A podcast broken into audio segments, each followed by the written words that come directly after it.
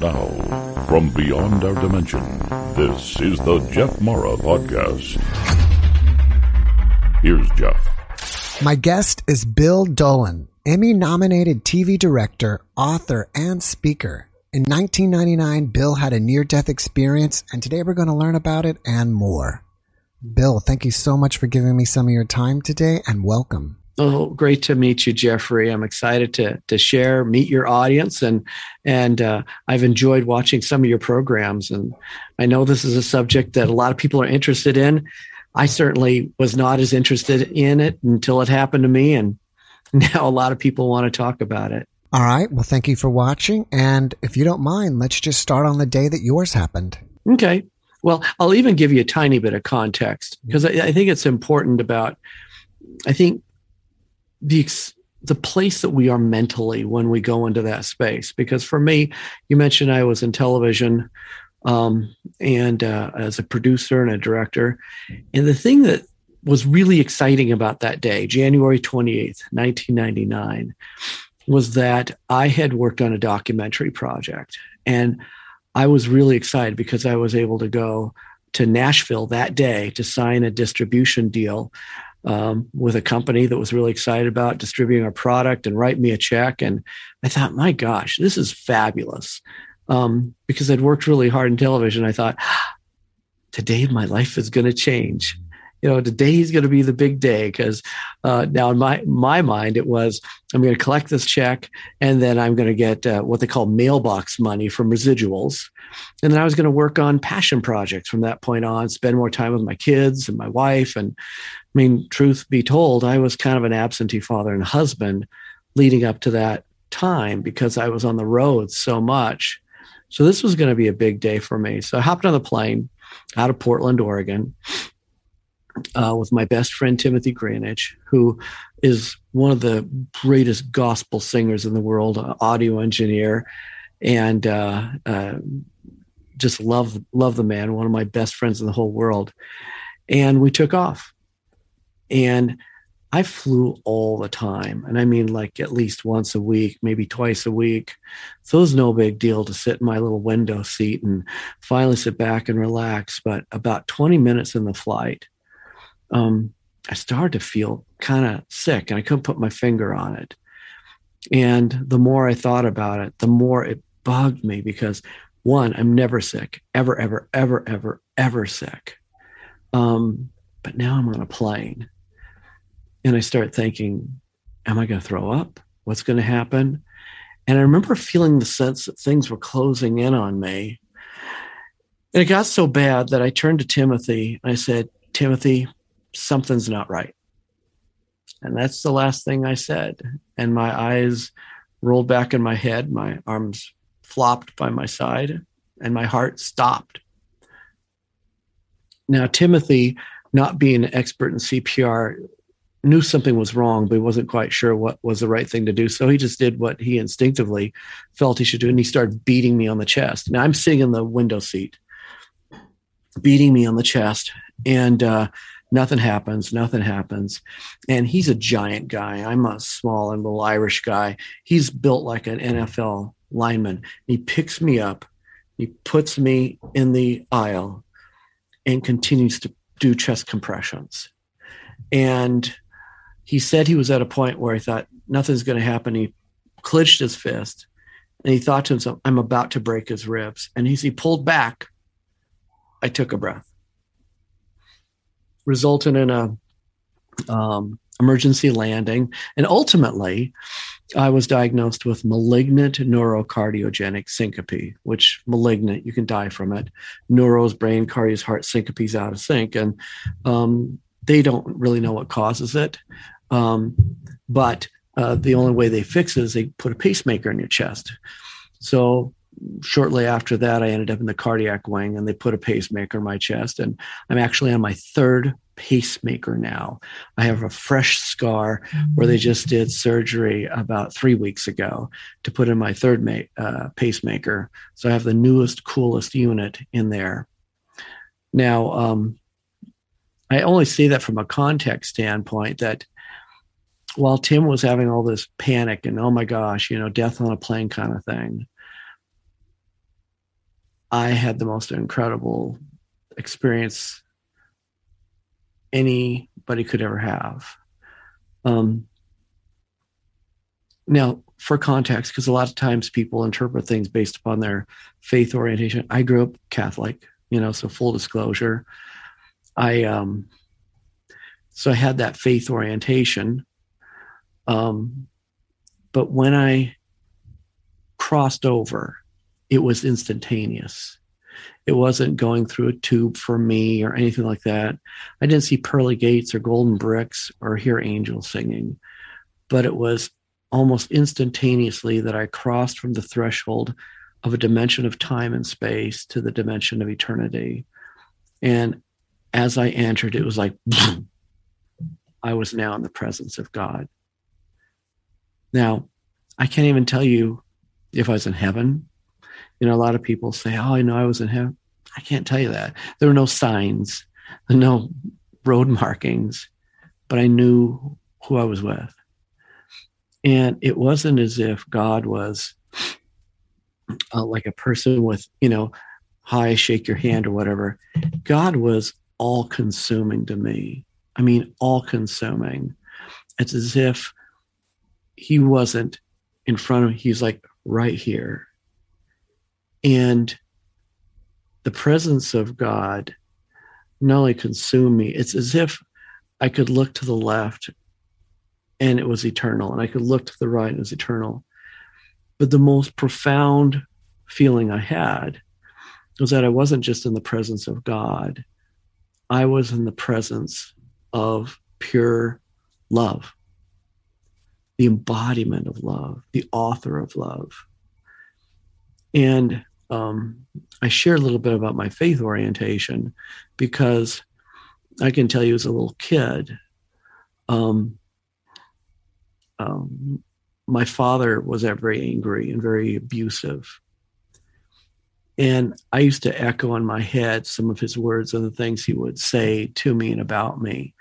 And I think a lot of us superimpose our perceptions of the divine based upon the adult experiences we have. In my case, I thought if I ever met God, it wasn't going to be good. I was so convinced that if I did meet God, it was going to be one of those, you really screwed up. You really failed me. You disappointed me so much. And so, even though we give lip service to, you know, God or whatever like that, deep down, I had no desire to really meet God. Um, time met him. And all that changed. Um, and what was amazing is kind of like when you remove the, the dimension of time and space and the limitations through which we understand or see or experience, and literally blow open the doors of what is beyond, it was kind of like this is a bad way to say it, not like I felt it, but it's kind of like a laser beam went in my head and I suddenly felt like I understood things that I understand. It's like I knew things I didn't know. And all the fears that I had about God, about life, just disappeared. And they transformed into this overwhelming sense of love and trust and trust for the divine. Is so crazy amazing that, um, and I say this in my book, I wish everybody could die and then come back because it would change how you live. Now, granted, there's a lot of us who've experienced death like experiences. I think you can have death of your finances, death of a relationship, death of a lot of things. And we've all had to come back from tough, tough times. But when you experience the divine in the dimension of eternity, things just made sense for me. So much so that I didn't think about time or coming back, other than the fact that, boom, um, I did come back.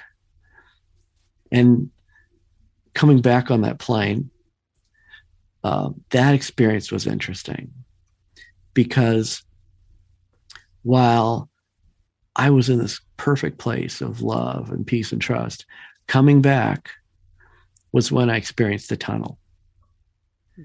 And for me, the tunnel was every single scene of my life cut into puzzle pieces and then blown at me like a tunnel fan going. It just kept coming, coming, coming faster, faster, faster. And then I was back. Hmm. And I was overwhelmed at how loud and chaotic the world was when I came back. Like, this is nuts. But then I recognized what I had experienced. Um, needless to say, it, it changed me. Totally changed me. It changed in part from fear to trust. Um, but it did not change one thing, and that was wanting to understand. So, for several weeks, in fact, actually months after it happened, I did the thing I think a lot of people do like, why me? Why did I get to experience that? And why did I get to come back? And I also had, now I had to deal with, I had gone from the overwhelming divine eternal bliss to being back in this world. And you still have to pay your bills, do your job, be a dad, be a husband. None of those things go away. Um, and I had a lot of questions about what does this look like? And there were things about my life that I said, for example, my work, me traveling all the time, I can't do that anymore. Um, and part of that had to do with not only want to be a good dad and a good husband, but I came away with a recognition that the most important thing we have in this world, most important thing, are relationships. Relationships. And part of it was this. This was kind of the revelation in my my time in that space was and this is really really bad you know what you experience in that dimension is hard to kind of put into words over here. But I got this picture like, you know how the sun radiates and the sun's like of this ball of radiant light that's sitting in the middle of our universe. Um, but yet, if you were to go into space, like the picture behind you, Jeffrey, mm-hmm. if you're going to space, you'd be going, gosh, it's crazy cold out here. And, and but if you were to now come down to earth, you'd say, wow, it's warm down here. Well, why is it? Because the power and radiance of the sun is only manifest when it's in relationship with an object to receive that energy. And it's that that I felt like I got that the idea of our relationship with God was about having relationships that the power, the overwhelming, omnipotent, unending love that God has only is manifest in relationship. That's why we're here for that relationship. But what makes a perfect relationship is when that love is returned. And when that love is shared and what is just a radiant recipient turns into a radiant um, also source also. And so the idea of being able to think what my world could look like if one i were to receive the love of god and i were to return that love of god. And what if i loved me? What if i stopped letting that echo chamber of hate the echo chamber of saying you're not good enough You'll never do anything perfect. You're such a disappointment. And I started listening to the real voices that you're loved. You're loved more than you can ever imagine.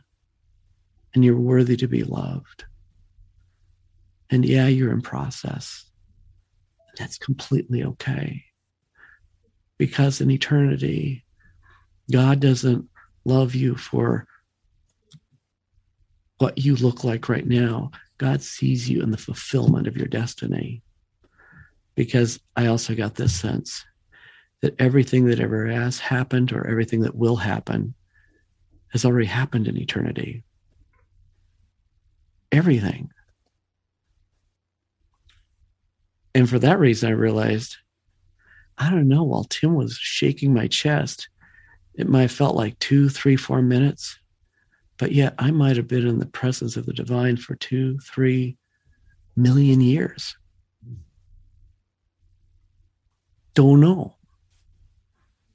Um, and how powerful it is if the love that I have, I can share with others. And with the love I have, I can give grace to others. With the love I have, I can give forgiveness to others.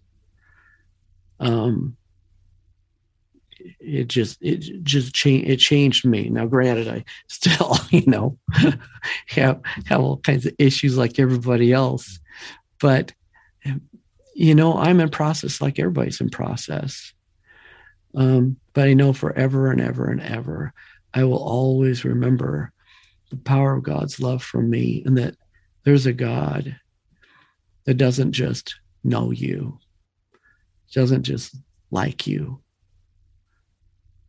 But there's a God that's madly in love with you and cares about every hope, every dream, has shed every tear with you, um, felt every fear with you, but is your biggest cheerleader and loves you more than can ever, ever imagine. And that's what presses me on. Well, thank you for sharing that. You had an amazing way of telling your story, and I appreciate it. Let's put it this way you were in your seat, you started to feel terrible, and then you blacked out. And then all of a sudden you were conscious. Did you make the realization that, okay, I must be dead? Or what was the realization going through your mind at that moment? You know, there wasn't. Um, I was so overwhelmed with the presence of God that any worry I had about where was I, what am I wearing, mm-hmm. you know, is my hair combed, uh, is is is what's the color of the road? None of those things, not even for a split second, um, made me have that that uh, a thought even remotely like that. Nothing like that. It was, oh my God. it was real. It was like, oh. It's like, oh my God, it's God. It's God. I could say that. Most of the times I'm, well, that's kind of rude. No, that's exactly what it was. Did God appear like just like a ball of light, or you were in an ocean of light, or did it look kind of like a lighted humanistic form being? It was very much like just being consumed by light.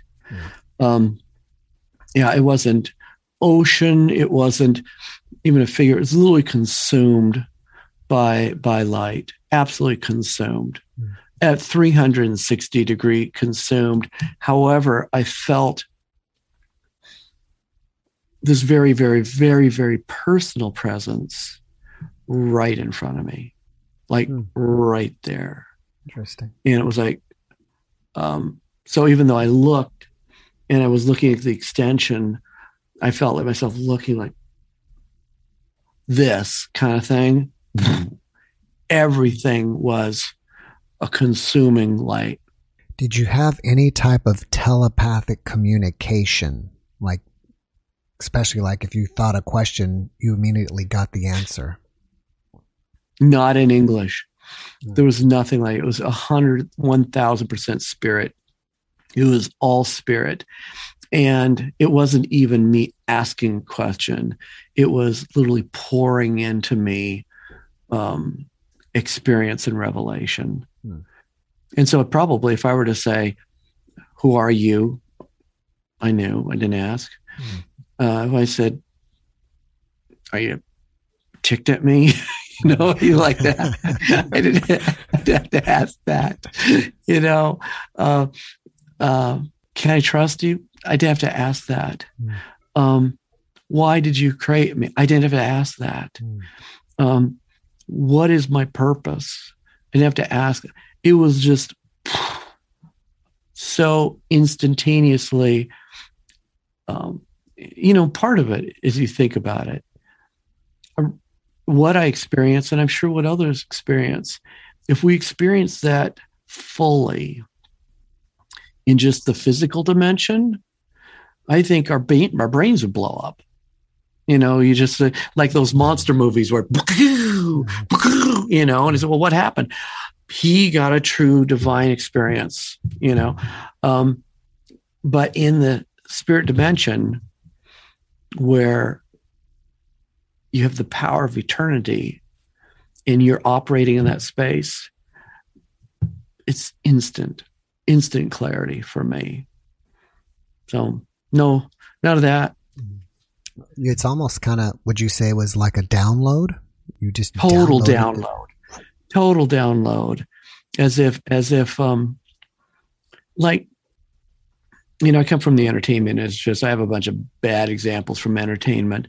But you know those scenes where someone has done something or they're in experience, and then the wise person, whoever the playing the role, they simply look up and look you in the eyes, and you know,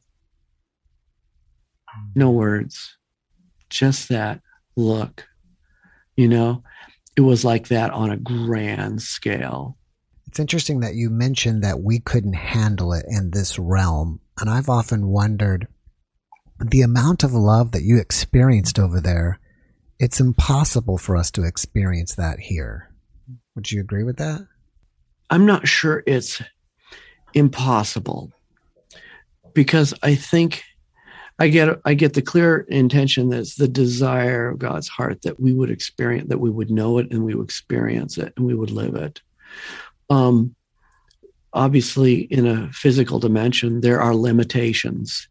Uh, for example, you know the idea of saying, "Well, Jeffrey, you know, meeting you and hearing your heart and hearing this work that you do and sharing these stories and um, you know, everything in me wants to give you a big hug and say, Jeffrey, great. This is so cool what you're doing. Um, but physics limits me from giving you that hug that's in my heart, of thanking you to the level that I could. So, to that degree, you're just going to have to trust that it exists. Um, so, physics plays a role in it. Um, and the other thing is, I think distractions play a role in it that we spent so much time um, still struggling with the echoes in our head and uh, wrestling with the echoes of our media, which I know I contributed to. I mean, when I used to work in advertising, guess what my business really was? It was convincing you that your life is not complete, complete unless you buy my stuff. Mm. And in fact, you're inadequate if you don't drive this car, live in this house, wear these clothes, smell like this, look like this, act like this. At any level, I'm selling you, impressing upon you 5,000 plus times a day that you are inadequate. Mm. And I think having to slog through that piece of it, working through our minds, robs us from being able to uh, love at that level but I think it's not, it's still something we can aspire to. Some of my guests would express it as experiencing the love that they've always yearned for. And when they come back, they're even in a state of depression because they're separate now from that love. Could you comment on that? That's that's a tough one to hear because for me, yeah, I experienced love, but I one of the things I experienced was that this is a love that's always been there for me. Always been there for me. And I think in many cases, um, we run from the divine and and God and whatever experience we have in large part because men have really screwed up religion. You know, we've done a lot of weird stuff and we teach a lot of weird stuff and we do a lot of mean, hurtful stuff in the name of religion. And I think there's a part of us that believes, could there be a God that really loves me? Well, crud, not if he does this and he does this. So there's there's always this doubt. And the idea of being able to really love or to feel love means you have to be vulnerable. You have to be willing to be hurt, maybe. And um, I think when um, we experience that love from God, you know, and that kind of experience in the in the eternal experience, um, you come back to a world that is still struggling with it. So for me, I know that love for me is still there. It's so there. And I feel it every day and it fuels me to love some kind, sometimes a very unlovable world. you know, there's a lot of crap going on. And um, to be able to look at, at even people that would want to hurt me um, and to be able to even love them because I know that hurting people hurt other people. And um, if we come back to the space of the physical world we live in and expect it to be or hope it'll be like what we experienced in an eternal dimension, yeah, there's no comparison, zero comparison. But that love is real and has not left. It has not left. And anybody who's in a place where they're going to go there, which all of us will, it's this sounds kind of trite, but you know, at the end of the Super Bowls, they go, What are you doing? You just won the Super Bowl. You just had a great thing. I'm going to Disneyland. It doesn't matter how incredible your life is.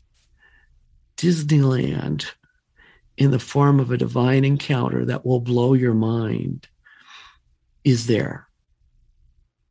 And for that reason, when someone tells me they have a terminal illness, you know, there's a part of me that secret goes hmm. kind of excited for them because like hate the process of death, not fun. Sorry about that. I hurt that you hurt, but oh, I'm so excited for you so excited for you. And I know that what you're going to experience, any pain you've ever had, any fear you've ever had, any doubt you've ever had about being loved or being worthy or having purpose in your life will be fulfilled when you meet the author of creation and you realize how crazy loved you are. And I, I experienced that very personally uh, earlier this year when uh, the latter part of uh, last year I moved in with my mother, and uh, she was in kidney failure, and we realized it was getting. She was on a downhill slide, and I moved in with her and became her caregiver.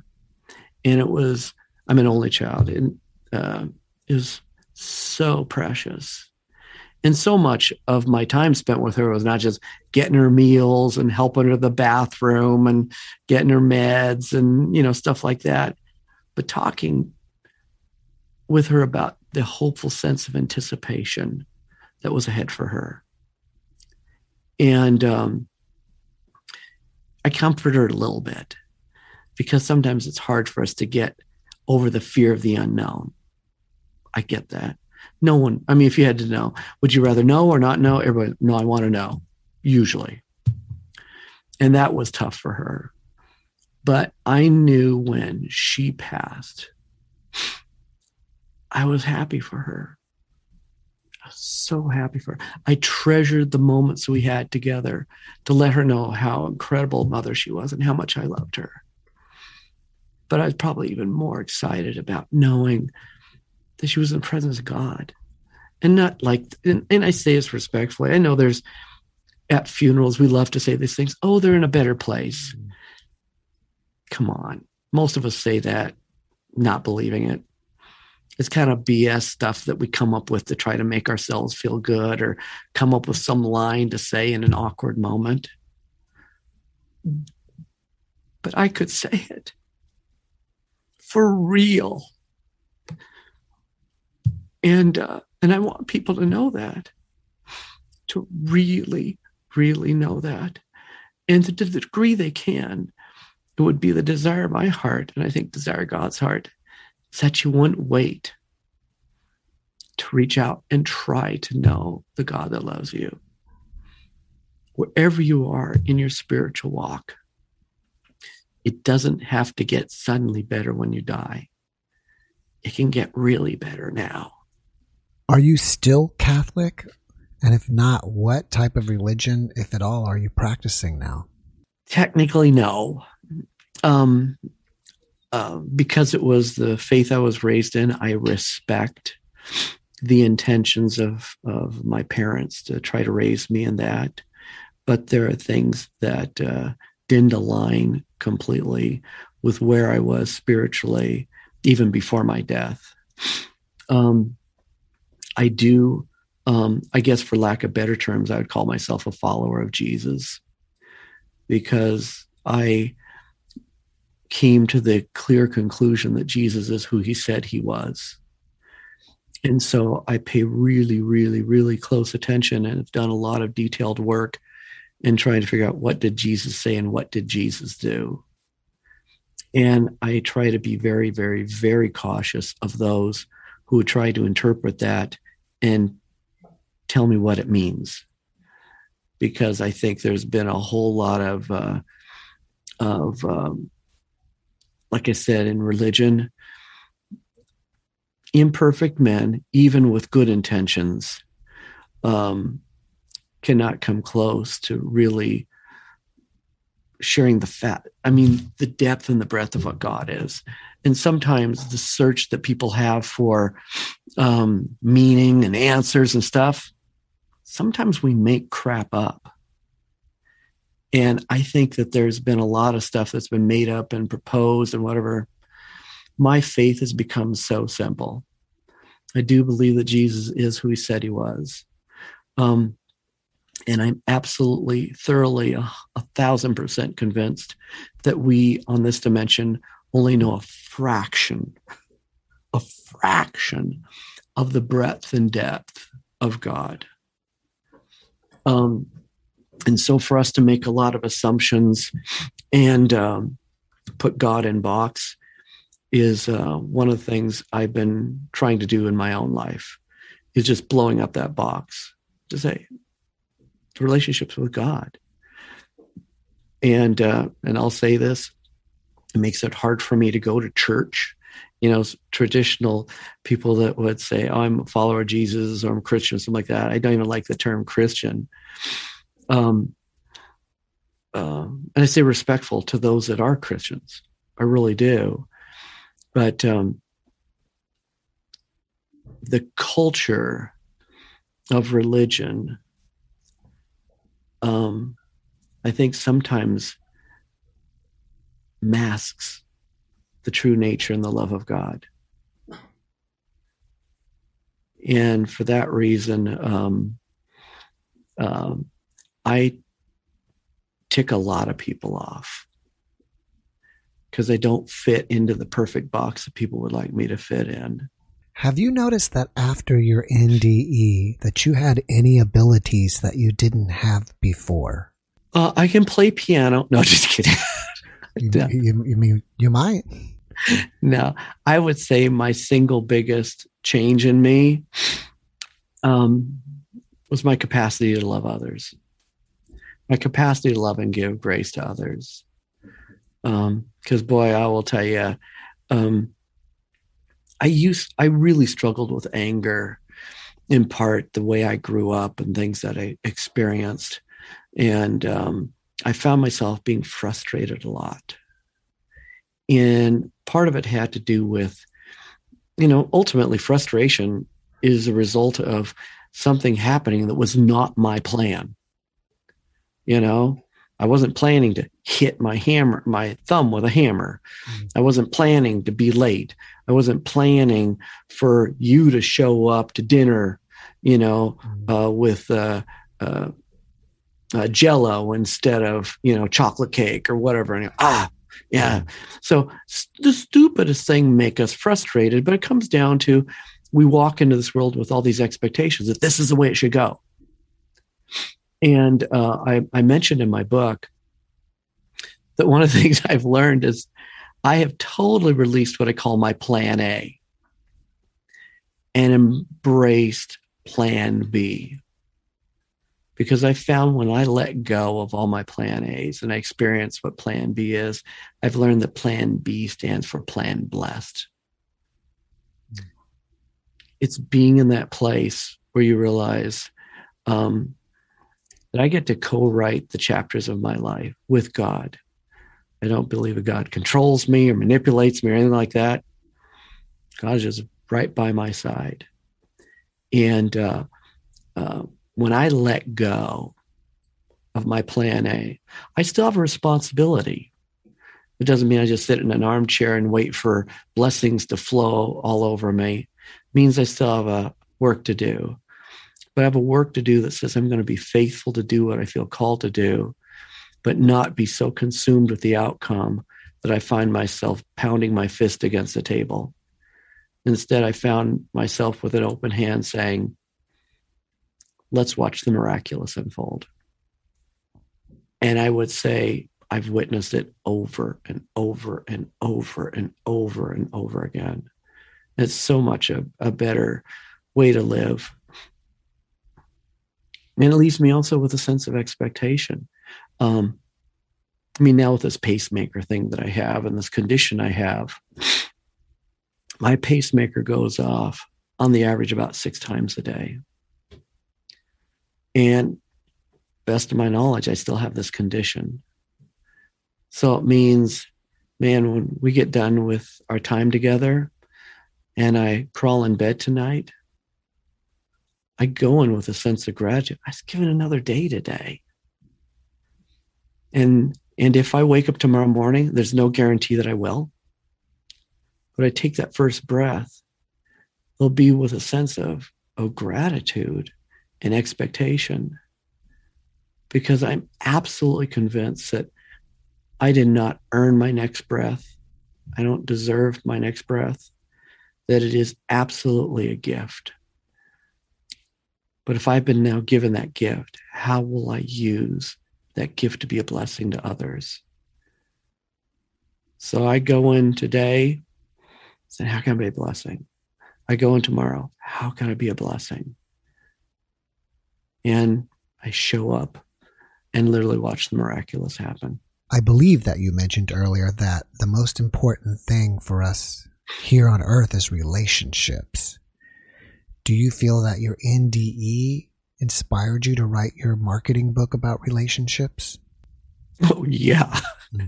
yeah. If I had, I mean, if I hadn't had that experience, you know, and I say this respectfully because I don't know what the makeup of your audience is, mm. you know, men, women, old, young, whatever, but I was kind of like the stereotypical guy in that it was like we're gonna go, we're gonna go. I was like that kind of that driver kind of almost, you know, the kind of situation comedy that shows up and it's like, okay, where are we gonna go? And as a director and a TV director, that was my thing. It was like, okay, we're gonna kick Fanny and take names, you know. And even though I had a couple things happen, like, oh, okay, maybe I should be a better father, a better husband, you know, I still was just like driving through. And I feel like it was, you know, for lack of a better term, it's like a two by four against the head to go, wake up. You have been sucked into a vortex of how you believe and behave and not even knowing why. Now we're going to talk about why. And so it did give me that pause to reflect. And I did. I went back. You know, I was also a student of philosophy, so I'm I'm a Aristotle, Socrates, Plato. I mean, all my humanities credits in college. Even though I have a TV degree, also studying psychology. So I went back and I was reading everything and just like trying to re-engage. But I also went back and I read just um, the the four stories that document Jesus' life because I want to know what did he do and what did he say. And then I went back and I even looked at the original uh, Gr- uh, Greek and Hebrew that um, some of those elements were written in and, and said, can I trust this? And it was in that that I went, you know what? And this sounds very sacrilegious.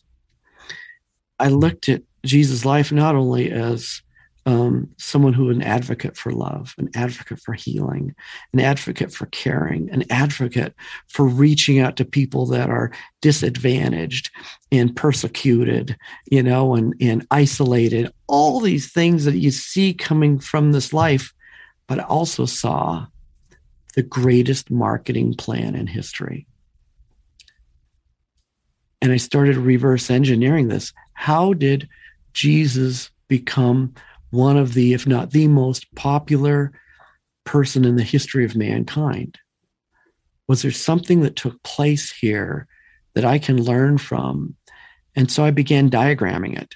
And I diagrammed what he did, with whom he spoke, everything. And then I went back and I started going back through history and archaeology has some incredible history and stuff that we hadn't learned but for the last couple decades archaeological digs right around where he grew up that literally blew open my paradigm of who this Jesus was, who he really was, and not not just you know baby Jesus, you know making you know stuff you know by by a crib somewhere. You know, it was like wait a minute, there's way more here. When I started to reverse engineer it, I went, oh my gosh, what Jesus has done is not just frame a marketing plan, he's framed how you create movements. And I thought about my clients because I've worked in the entertainment world and I've worked in the corporate world. So, my gosh, this marketing plan looks like Apple. This marketing plan looks like Lady Gaga. This marketing plan looks like some of the most successful movements in the last hundred years. And it was from that that I then started applying it to my corporate clients. And I didn't tell them, oh, by the way, this is Jesus marketing. I figured it out because I died and I didn't go into that. But I would start blocking out the plan. We have seven disciplines we're going to walk through to help your company get where it needs to go. If you're a nonprofit, we're got seven disciplines we're going to walk through to help your nonprofit grow and fulfill the purpose it's called to. If and we did it, and guess what? It worked, and it worked over and over again. Um, and then I write in the book about how I was asked to do a real estate development over in Hawaii and market it. And kind of long story short, we did the seven disciplines, same thing that Jesus would have done in that order. And we turned what would normally be some homes on a beach to a global movement. These homes became the Obama Winter White House. And this is where the Obamas stayed. And the the the homes that were just one spot on a beach turned into a global phenomenon that networks, newspapers around the world wrote about. And my client was like, wow, how'd you do that? It's like, just follow the seven disciplines. That's all I did. And that was the clincher. I eventually um, got to the point where I started just documenting it in more detail. And after my dad died, and I took a breath about that and recognized that I've been given this gift of life. It's been almost 20 years. Um, I remembered when I walked out the door January 28th. And best I can remember, I might have said goodbye to the kids, you know, give a quick kiss to my wife at the airport, boom, blow it out, because I was always in a hurry.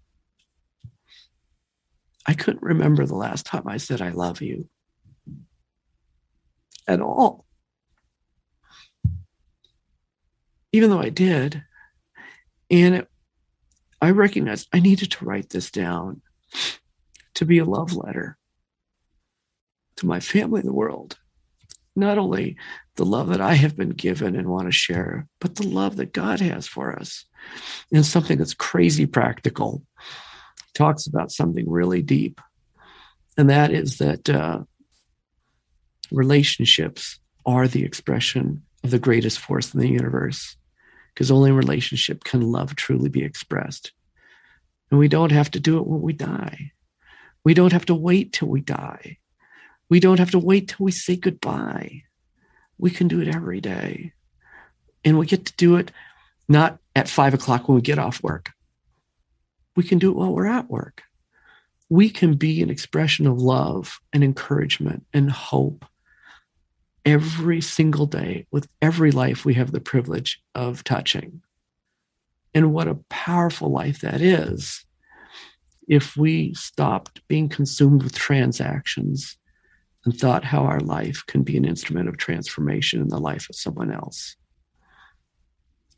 That that that was a driver behind the book. Your book is called The Seven Disciplines of Relationship Marketing.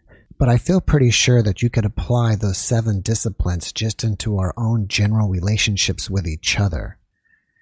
If so, can you give us some examples of how we can do that?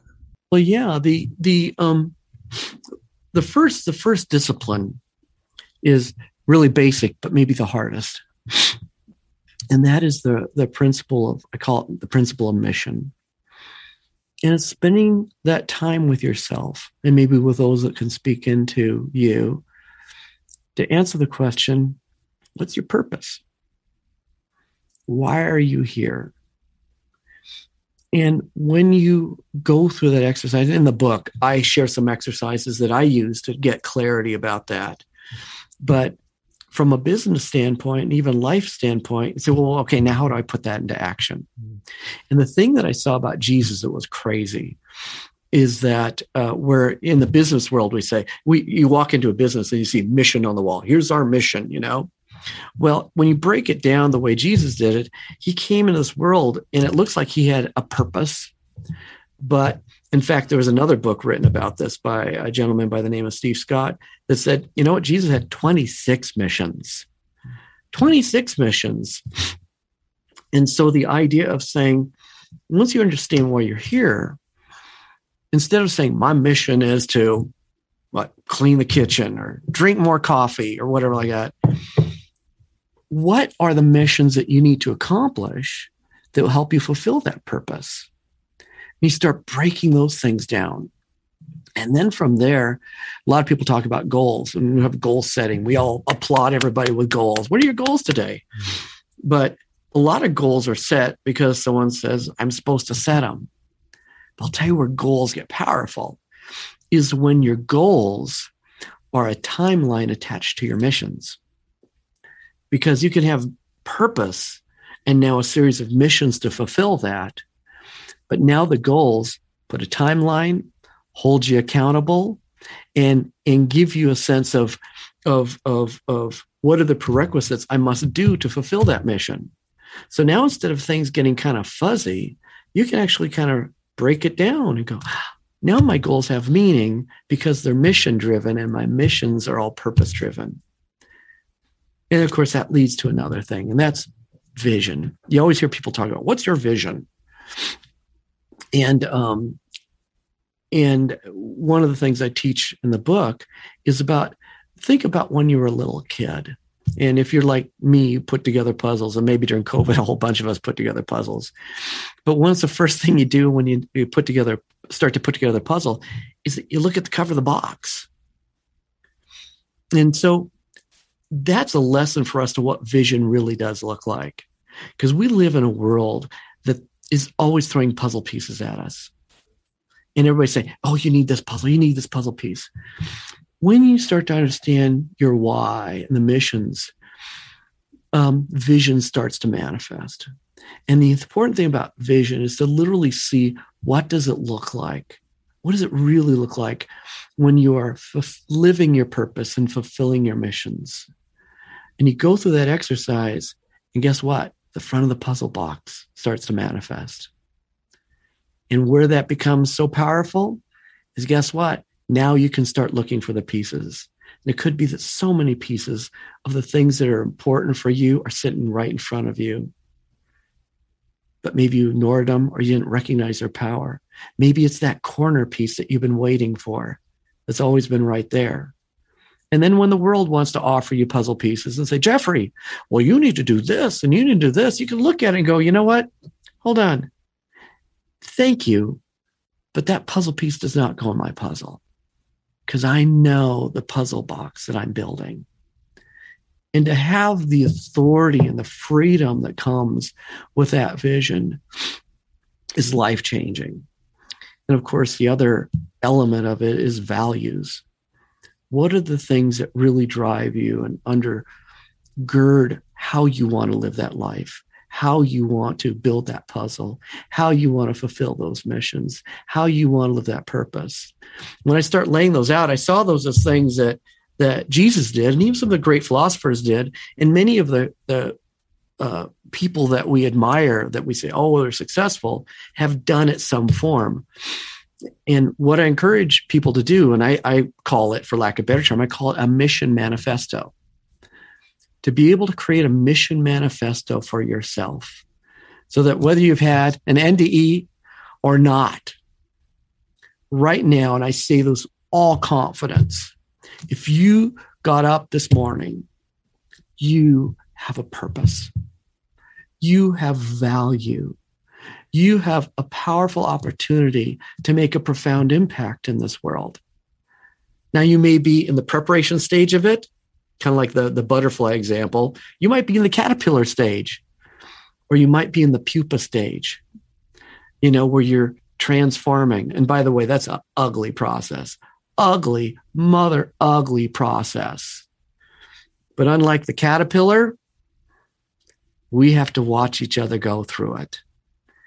And when we're going through it, give each other grace. We're in process and it's not pretty. And sometimes it's really painful. But at the other side of this is the fulfillment of that which we can be in our best in our in our best destiny. What does that butterfly look like? So forming that mission manifesto is a great way of creating a compass and then being able to give yourself grace and to give each other grace because it takes a while to build that puzzle. But when you do, there's nothing like it. And that's just one of the disciplines. It's one of the disciplines, and it's crazy hard. I won't lie to you. I won't sell you, oh, look, it's really easy. No, it's real hard, but it's probably one of the most profound, life changing exercises anybody can do. Do you have anything that you're working on that you want us to know about? You know, the biggest thing that I'm working on is is um, just trying to to share the story. Um, I, I know that part of my purpose and the reason I came back is to let people know that they're loved. Let people know that they're loved more than they can imagine. There's a God that loves them, and um, and they need to start loving themselves. Um, and when you get to that point where you give yourself grace, you can give others grace. Because I believe one life at a time, one life of a time, that healing people can help hurt people. And hurt people can become healing people. And when we have more people going through healing instead of hurt people hurting other people, I believe there's there's a tipping point we can make in this world. Tipping point in our families and our communities. I mean, I think all of us can agree there's a lot of hurting people. There's a lot of angry people. And there's a lot of unloving people and a lot of folks that are unwilling to give grace. Um, and I think that's because a lot of people in process. But if we can share the story, encourage others. Um, and of course, I can be a resource.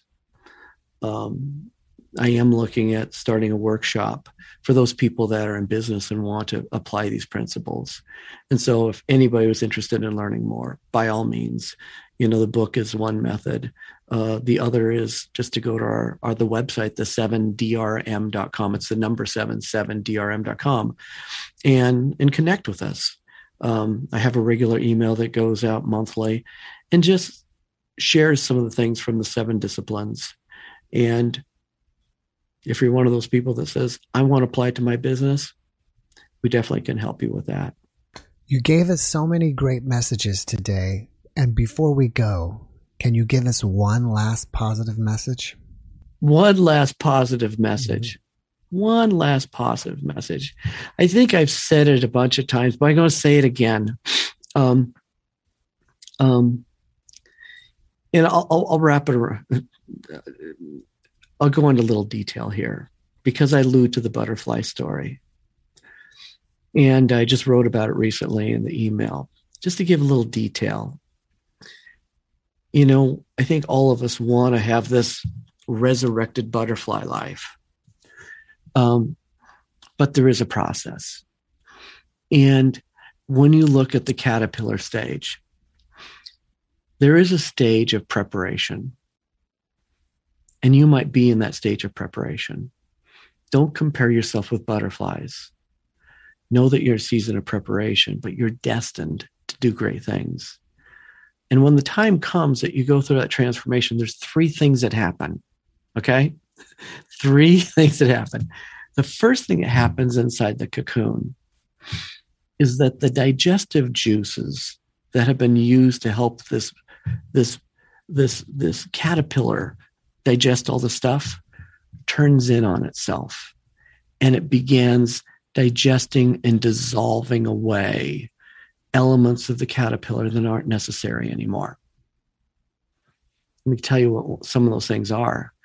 As a caterpillar, it sees its identity in part. I mean, we're putting personality attributes on on a, an animal that really doesn't have these, but keep in mind it's a lot like us is when you think about a caterpillar what do you think about all their legs right? You know tons of legs and they're all doing their thing. Guess what gets dissolved away? Dissolved away. The very things that made up the identity the physical manifestation of what this animal is this insect is um, just dissolved away and you might be in that place where, man, I'm in transformation. I, I know I'm going places. I'm destined to be that butterfly. I'm destined to fly. And you're in the phase where stuff is dissolving away. And you're going, no, no, no, no. I'm saying what you don't need for the next chapter, let it go. The next part is the organs of that caterpillar then be able to transform into that which can be a flying being. And maybe you're in that phase. You've lost a lot. You've had to say goodbye to maybe the things that you thought were your identity, but now you're experiencing transformation. And that's awkward and that's hard because in that point of transformation, you're kind of questioning your identity why am I here? I'm in this phase. I loved it when I could say, I'm this. I loved it when I could say, I'm that. It's like jobs. I'm a this, I'm a that. No one wants to say, I'm in transition. No one, but you might be. It's completely okay to be in that place because it's that transformation that's necessary to go to the third stage. And that's for you to start budding those things that never have existed in your life but were destined to happen. And those are wings. Know that you might be in that stage. And at that point, embrace the new, embrace the unfamiliar, embrace that which you might not have seen, but embrace that which you are destined to do. Because I believe in all my heart that the seeds of greatness, the seeds of the divine, have been birthed in you and through you and you have nothing but incredible things ahead. The process is not fun. but the process is miraculous when you embrace it, endure it, and even share it with others. So that would be kind of my kind of my last thing because I think that's a place where a lot of us are. Where a lot of us are. It's not always comfortable, but trust me, oh, it's incredible. The outcome is incredible. Well, that was a great message. Thank you for that, Bill. And thank you so much for being my guest. I really appreciate you and I wish you massive success in whatever you're doing. Thank you, Jeffrey. It's a joy to meet you and a joy to meet your audience. I'm uh, honored to have been here today with you. Likewise. All right. Um, well, have a great evening. Thanks. You too. Mm-hmm. Bye.